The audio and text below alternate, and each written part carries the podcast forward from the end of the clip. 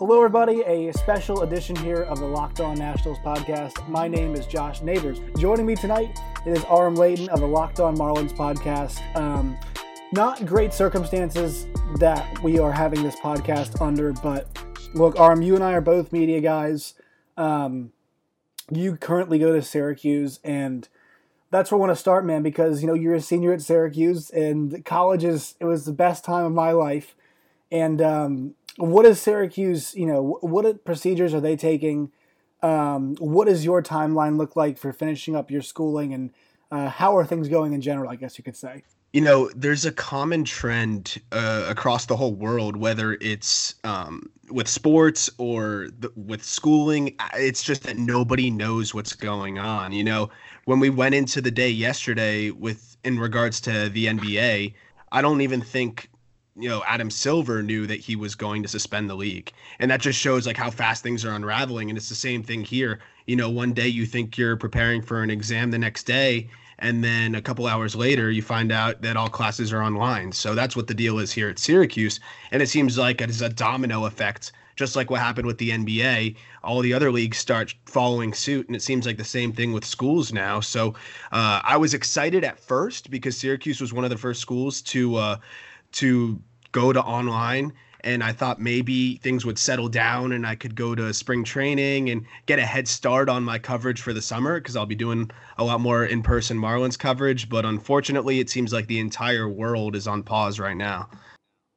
Yeah, man, just to give you an idea, I mean, excuse me, I work for the big, you know, the Big twelve channel at SiriusXM, and look, man, hey, last night, you know, we're sitting there, we're previewing games. We're talking about, you know, we got we had Iowa State and Oklahoma State and T C U and Kansas State. We're talking about that. And during the show on, this is Wednesday evening, we're having a conversation like, well, this stuff could be coming down the pike. Lo and behold, we get the news about the N C double A cancel or not allowing anybody in the arena for uh, for the N C double A tournament. We hear the Ivy League is the Ivy League canceled before our show even started, and I mean, we were, you know, I recorded the podcast last night with Jimmy Frowlson, my buddy Jimmy Frowlson. I, I said, I'm watching Oklahoma State and I'm watching I play Iowa State, and we're saying this could be one, not only just one of the last games with fans we see, this could be one of the last sporting, team sporting events we see for a long time. And obviously t- this morning we saw um, Saint John's and Creighton play a half of basketball. They were the only major conference that went a- went ahead with their tournament. And then the Nats were, were playing their spring training game, and I remember watch- I was watching this morning, and Bob Carpenter, uh, the T V guy, goes, he said, it's one oh six, and we're playing ball. And he wasn't saying that just to say, no, and we're playing baseball. He was saying that as if it's like, well, we're going, and the rest of the world is not going. I mean, it's been... It's surreal, and it's it's odd because the Kobe Bryant stuff, you know, was so much grief that we dealt with collectively as a sports community. And then there's not, you know, it's upsetting. It's really sad, that, and for many reasons, and we're going to get into them. But it's bewilderment right now because this is uncharted territory.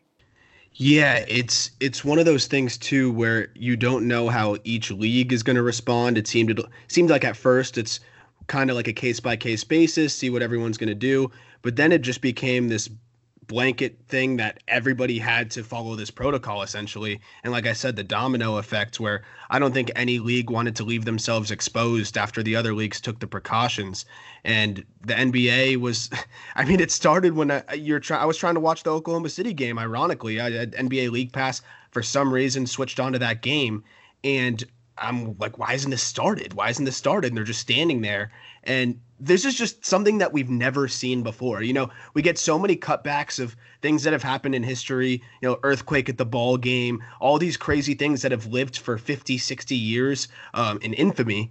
But what is this going to be? I, this is going to be something that I think will be remembered beyond our lifetime. And that's so crazy to think about right now, that yesterday and the day before that and whatever's going to unfold ahead of us, hoping that it settles down. This is historic, and not in the not in a good way. The N C double A tournament has been canceled. The first time that's happened since nineteen thirty-eight, I believe. The N C double A tournament will not be occurring. And, you know, talking from your angle, and this is where we get into baseball, Arm. Uh, a lot of seniors that are not able to finish out their seasons for basketball, we feel for those guys. But for baseball, I, I have a buddy who plays at William and Mary, and he, and he tweeted something today or, or um, posted on Instagram about, you know, what the game's done for him and having to say goodbye. It, there's so many different angles on baseball, but just for the seniors and guys who are fighting for their draft lives. The you know this is a season. Senior year is a make-or-break year for a lot of guys. A lot of guys can soar on the draft boards, can find their ways into the major leagues. You and I have been at colleges, you know, long enough to see it happen. Those guys are losing an opportunity. And my hope right now is the N C double A does the right thing and extends to a lot of those guys the olive, olive branch to be able to come back to school next year um, on scholarship, but not count against the scholarship count for each team. What are your thoughts about this whole scenario with the N C double A? Um, and kind of college athletics, because not just the tournaments being canceled, spring sports have been canceled by the N C double A. There's going to be no championships. That's the amazing thing. I, I was astonished when I saw that they were going to uh, cancel the College World Series already. I, I mean, I'm not going to ever criticize any league or anybody for erring on the side of caution. I was just so surprised that they were already looking that far ahead and saying, we're not even going to try. We're not even going to wait. And going back to the eligibility thing, there's so many areas to unpack in regards to how it affects these baseball players, because I've talked about it a lot on my podcast and uh, I've written about it. I, I do think the, the M L B draft is a little bit of a flawed system that is already very cruel to college seniors, because if you don't go as a college junior, you lose all your leverage in terms of signing bonus money. And ultimately, your signing bonus money is what you're going to live off of until you hopefully make it to the major leagues, because we all know how much or how little minor league baseball players make. So when you're a senior, you'll see some signing bonuses for players that are signed in the, or drafted in the sixth, seventh, eighth round that are, you know, twenty-five thousand dollars, thirty thousand dollars, so teams can allocate their bonus pool money to be able to overslot some other players. So it, when you think about that, if you're looking at juniors that might have been able to go in the draft this year, that might lose that year of eligibility, come back as a senior, now they lose all of that leverage, potentially a million dollars or more for some of those upper round players. And then, of course, the seniors, where if you're, I mean, every year, like you said, we see guys just jump out of nowhere onto the draft boards. Or on the other side, I mean, I'm not as worried about baseball teams because they're not individuals, but it's going to be hard for these teams to draft guys, because people that come into the season as a perennial top ten pick very often finish the season as a late first rounder or fall even further. So you might have some players that are overdrafted too high, but that's not a problem, of course. I'm more concerned about the guys that are losing out on money, losing out on their chance to play professional baseball. And like you said, I mean, the solution would be to maintain those scholarships and give them that extra year of eligibility. But to be honest, I, we're just scratching the surface here. There might be so much more that goes on with that in regards to like what the logistics are. Will they be able to have those extra scholarships? How is that all going to work with, with Title nine and all of these things? Will the colleges have enough money after not having any income? Will the N C double A without making money on all of the games this year, this spring? It's there's so many factors, and this is going to be one of the most dragged out, even beyond the coronavirus. Hopefully that gets put to bed and we figure that out. But beyond that, this is going to be a lasting thing that there's going to be so many decisions that have to be made. Yeah, and I want to I want to go with that college baseball angle, and and we can keep attacking it from both sides. But look, when you think about these players, what they put out this season, I'll use my alma mater, the University of Missouri, as barometer here. They're ten and five. They've played fifteen games. They have not even started their conference schedule this this year, which I believe is it's usually around the ten, eleven series. They have not even started that yet. And so, from their perspective, those, I mean, look, the N C double A's got to make it up to them, right? I, I feel like when we're talking about basketball, I mean, I think if baseball players in spring sports, they're able to get this, I feel like the basketball players are going to be able to also, too. But the N C double A needs to, I, I know it's not their fault, but make this right in a way with the senior class or what, or whatever class, you know. The, these guys deserve, and guys and girls and softball players as well too, they deserve another year of eligibility. Let's start with that. Do you agree with that? Uh, absolutely, as long as it's something that, you know, is attainable. That's the thing is, you know, are we going to then have a record number of graduate transfers if they have that extra year of eligibility? That's the other crazy thing, because they're still going to school, whether it be online or in person, whatever each school decides to do. So you're going to have a ton of players that are eligible for graduate transfers more than ever before. So this is trickle down. Like I said, it's just going to be a crazy effect. I don't know if that's a bad thing to have that many grad transfers, but I don't even know how that will affect the, you know, just pulse of college baseball when you have that many players able to shuffle around and transfer without sitting out. But that's an entire different topic. But I, on the surface, it seems like that's the obvious answer, right? You're, you're taking away an entire season, like you said, from these college baseball players specifically, if we're going to talk about them, because even if you're not planning to play pro ball, I mean, that's the best experience of a lot of these guys' life. They're playing for something. You know, I have some friends that I grew up with playing and, and keep in touch with that, that play at University of Florida, and they were number one in the yeah. country this year. You know how yeah. hard they were working. They had big expectations going into this year. They go and sweep Miami, and I'm a Miami fan growing up, born and raised, and you know, I feel for those guys. I feel for everybody, but imagine that. You know, you don't always just get a chance like that. You say, oh, we'll be back next year. But things change in a year. You know, some guys might leave for the draft anyways because Florida has so many blue chippers. Some guys, you know, might not be the same next year. You just don't know. All the pieces won't come together the same. It just never it works that way. And this could have been the year where it all happened for them. And now all they're going to be able to do is look back and say what could have been on that season. So there's just so many things that, you know, you really feel for these kids. And then how about the guys at the Division two, Division three level that, you know, still work just as hard, but now they really have no chance to to play again unless they're going to get awarded that extra eligibility. I think that's less of a problem because you're not dealing with as much money and scholarships and stuff like that. Right. But at the Division one level, I, I just don't see a way you can't give them that extra year of eligibility because they really didn't even play that far beyond the red shirt rules. Like if it's fifteen games, like you said, yeah, that's, it is beyond the ability to, you know, sit out in red shirt. But if it was like a hardship waiver or a medical red shirt after fifteen games, most of the time you can get that. So I don't see how this is much different, you know? Yeah, no, and I'm with you on this. And we have to, you know, we'll get to the Major League Baseball side of it right here in one second because there's, boy, is there a lot to unpack there as well on, on this issue. But, you know, you think about, like, these, I feel so bad for them. And I, I feel bad for you, too, because, like, like I said, college is the best four years of your life. And, you know, I want us to think also about these kids. Like, you know, I cover the Big twelve in the Kansas, and um, Udoka Azubuike, you just won Big twelve Player of the Year, like, this guy is from a different country. He left his family. You know, he, he came here to play basketball and just won Player of the Year, had a chance to win National Player of the Year. This is the best Kansas team that Bill Self has ever had. And there's a good ch- and, you know, there's a really good chance this team was at least going to make the Final Four. Dayton, a Cinderella run, a player like Obi Toppin. Those guys will never have an opportunity to finish what they started. And for that, and, and for, think about it as a fan too. Think about it, you know, if you got to, and I would give every team that made the playoffs last year, if you ever had a team that you enjoyed make the playoffs, imagine that it stopped right there. And that was it. That was the end. You never got to see them finish the job. That is, and if you're a player, you never get to finish the job, and it's out of your control. That is gotta be so gut-wrenching. And, and it's just, you can't imagine that. So when it comes to scholarships, look, I know baseball is one of those sports where it's a, there's a lot of partials. That's how it works. There's a lot of partial scholarships in baseball.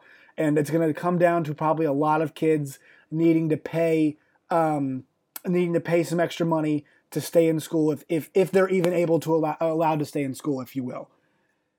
But, man, I hope the N C double A does the best to make this right. That, that's all I can say on that end. And the other thing, I, I have a soft spot for Nick Gonzalez, who plays at New Mexico State. He he played for the Kettleers, Katuitt Kettleers of the Cape Cod League, and that was the team I called play-by-play for this mm. summer.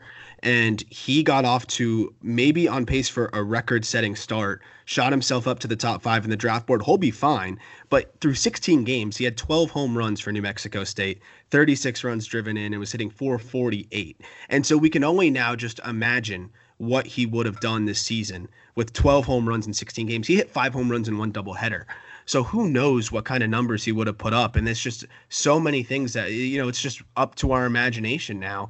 But going back to the medical redshirt thing, with the medical redshirt, if you've played less than thirty percent of your team's games, you will be awarded that medical redshirt. So we're looking at a just about thirty percent of games played for most teams here, maybe just below. That seems to be the logic outcome of what they're doing here, essentially just giving the entire country a medical red shirt. Because if it was, if you're looking at it as, by an individual case by case basis, if you were looking at just one player that only played fifteen games, then tore his A C L, you're going to say he didn't play enough to make it count for a season. So why should this be any different? Right. Football, I tell you what, it would have been a real mess. And it is affecting football to some extent. I mean, the recruiting stuff's getting affected, but it would have been a real mess if this had happened during football season, considering how many guys are on a football team. I mean, working out the scholarship numbers and which guys stay on, I mean, we would have had some like one hundred fifty, per, you know, probably one hundred fifty, but one hundred twenty person teams next year in college football. They ended up giving those kids red shirts. So it, it's all really interesting. Now let's flip to the Major League Baseball side of it. We'll go scouting, then we'll go to the current picture. But that's the other big issue here, right? Like, we can't scout the kids now, and I think this is, correct me if I'm wrong, Aaron, but this is probably going to reach high school, not just because, you know, the high school baseball games are large gatherings, but high schools are shutting down. High schools are taking precautions. And so now it's it's really going to be difficult for major league teams to scout players. Yeah, and that's the thing, because there's so many, you'll see more than ever in terms of high school players, that most write-ups, you'll see a lot of scouts or, or, or writers that cover the draft. They'll say, yeah, this prep bat flew onto the scene. You know, that's always what happens. It's this high school bat that popped out of nowhere. That's that seems to be the case with high school players.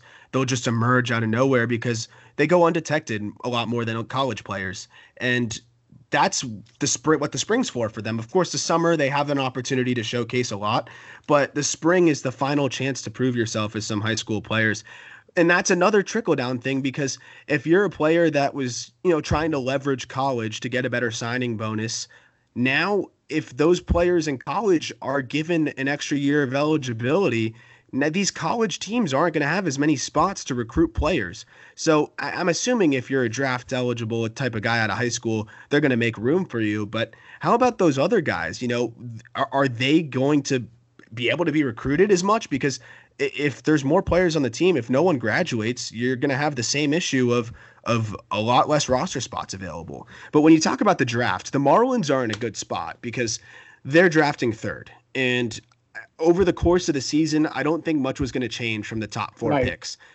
It might have been a little bit of a shuffle with those top four guys, but at the end of the day, Spencer Torkelson and Austin Martin, those those guys are just hitters. Nick Gonzalez, Emerson Hancock, those are all really just pure hitters that, and, and Emerson Hancock, of course, a pitcher, right? All just guys that are, are, are blue chippers. They're, they're going to go in the top three, top four, unless they get hurt. Now they can't get hurt. So that decision's easier. The Nationals picking late in the first round, their job just got a lot harder.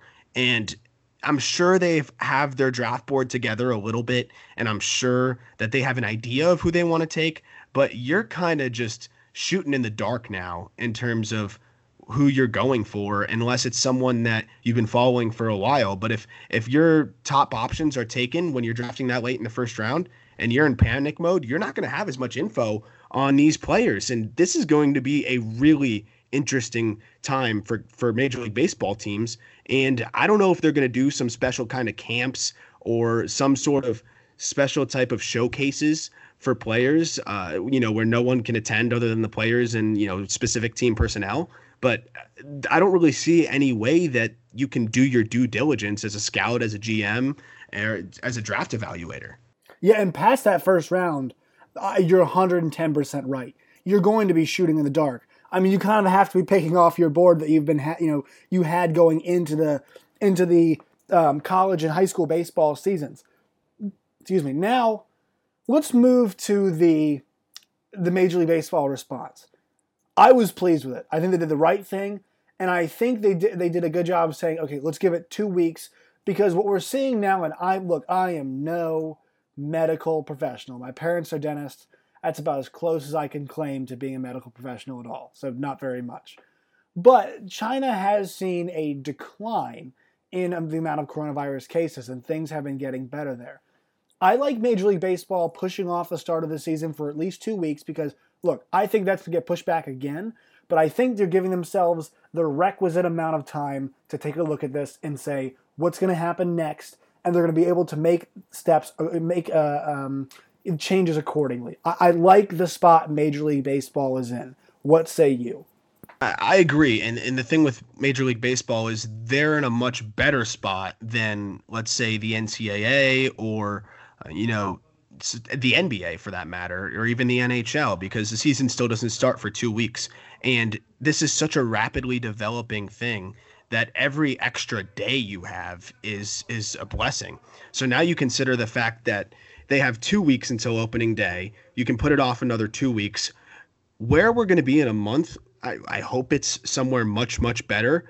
No matter what, a month from now, things are going to be much different. We're going to have much more information, and hopefully it'll be better. But at the end of the day, we don't know. You know, you mentioned China having less cases, and I, I don't want to get too deep into right. it. But you hear things on both sides, and then people saying, you know, Italy is is chaos right now. And so you just don't know. And I don't think anybody knows. Like, we don't know. And so, you know, you want to be optimistic, but you also want to be cautious. And I think the that Major League Baseball found the perfect middle ground of that, of being optimistic but cautious, not canceling things, not postponing them too long. Hey, hey, let's wait and see, hold off for now. And it was it was a good, quick decision because now teams have time to adjust accordingly.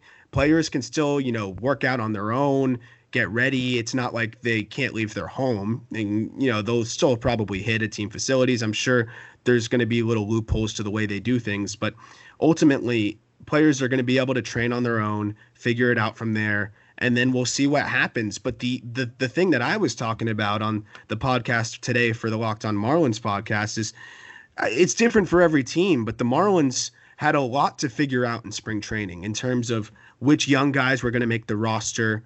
You know, the Nationals are defending world champions. It's not as much of a tough decision in terms of who's going to play. Oh, you know, yeah. Juan Soto, he's on oh, the team. I don't think, yeah. Yeah, there's no concern there. But when, with the Marlins, you got a bunch of young prospects, and then you got some older guys like Matt Kemp and Sean Rodriguez trying to make the team. Those mm. older guys, I, they're all but cooked, I think, because you know they, they didn't show enough to potentially make the team. And the younger guys, they're probably going to end up starting in the minor leagues, even though some of them showed a lot of promise because the Marlins just haven't seen enough. And I'm sure that's going to be the case of a good portion of the other twenty-nine teams, twenty-eight teams if you don't include the Nationals. Yeah, I mean, there was a conversation about whether or not, you know, players would be sent home, and I think obviously the answer to that is yes, it's going to happen. And this waiting pattern we're in, I mean, once again, Arm, one of the most bizarre sports stories that we have ever encountered, and I think that we ever will encounter. Um, what can people expect coming up here? Just, uh, you know, I'll make sure I plug everything that's going to come up. What can people expect from the Locked On Marlins podcast in the holding pattern we're about to be in? Yeah, I mean, there was a conversation about whether or not, you know, players would be sent home, and I think obviously the answer to that is yes, it's going to happen. And this waiting pattern we're in, I mean, once again, Arm, one of the most bizarre sports stories that we have ever encountered, and I think that we ever will encounter. Um, What can people expect coming up here? Just, uh, you know, I'll make sure I plug everything that's going to come up. What can people expect from the Locked On Marlins podcast in the holding pattern we're about to be in? Well, that's the thing. We got to get creative here, but right. I'm not really concerned about it. I think we're going to have a lot of fun and make the most of this because, you know, there's going to be no sports on, right? So we got to create the sports over here. I, I've never dealt with something like this in my life. I, I said to my family today that this is my living hell. I, I it's like a nightmare, a world with no sports. Like I'll, I'll find a sport when it's those times of the year where there's nothing going on, like right after the Super Bowl. Like I'll find something, I'll watch something. But right now, there's literally nothing. Not even NASCAR. I actually, so like, I will correct you. There is one thing. Esports. Uh, it, looks, uh, it looks. It looks like uh, M M A is going to continue. Bellator. Now this is just this is totally subject to change. And actually, as we're speaking, Dana White's about to go on about to go on um, E S P N. But um, Bellator M M A is going to have an event tomorrow night, and I think it's going to be on um, whatever the hell Spike T V is called now. I, I always forget the name. Paramount. And then on Saturday, U F C has an event in Brazil that, by all accounts, is still on. So M M A is your only source of sport right now, Aram. And if I'm not mistaken, the X F L has not made any they decision have, yet. They have. They're out. They're oh, they're out. out. They're yep, out. And, okay, they were. They were holding out. Now, just confirming now that their event this week in Brasilia, Brazil, and their event next week in London are going to pl- go ahead as planned. Um, wow. So that is yeah, that is. There hey, we man. go. We got something. We've got something. Aram, I appreciate your time tonight, man. Thank you so much for joining me. Thank you, man.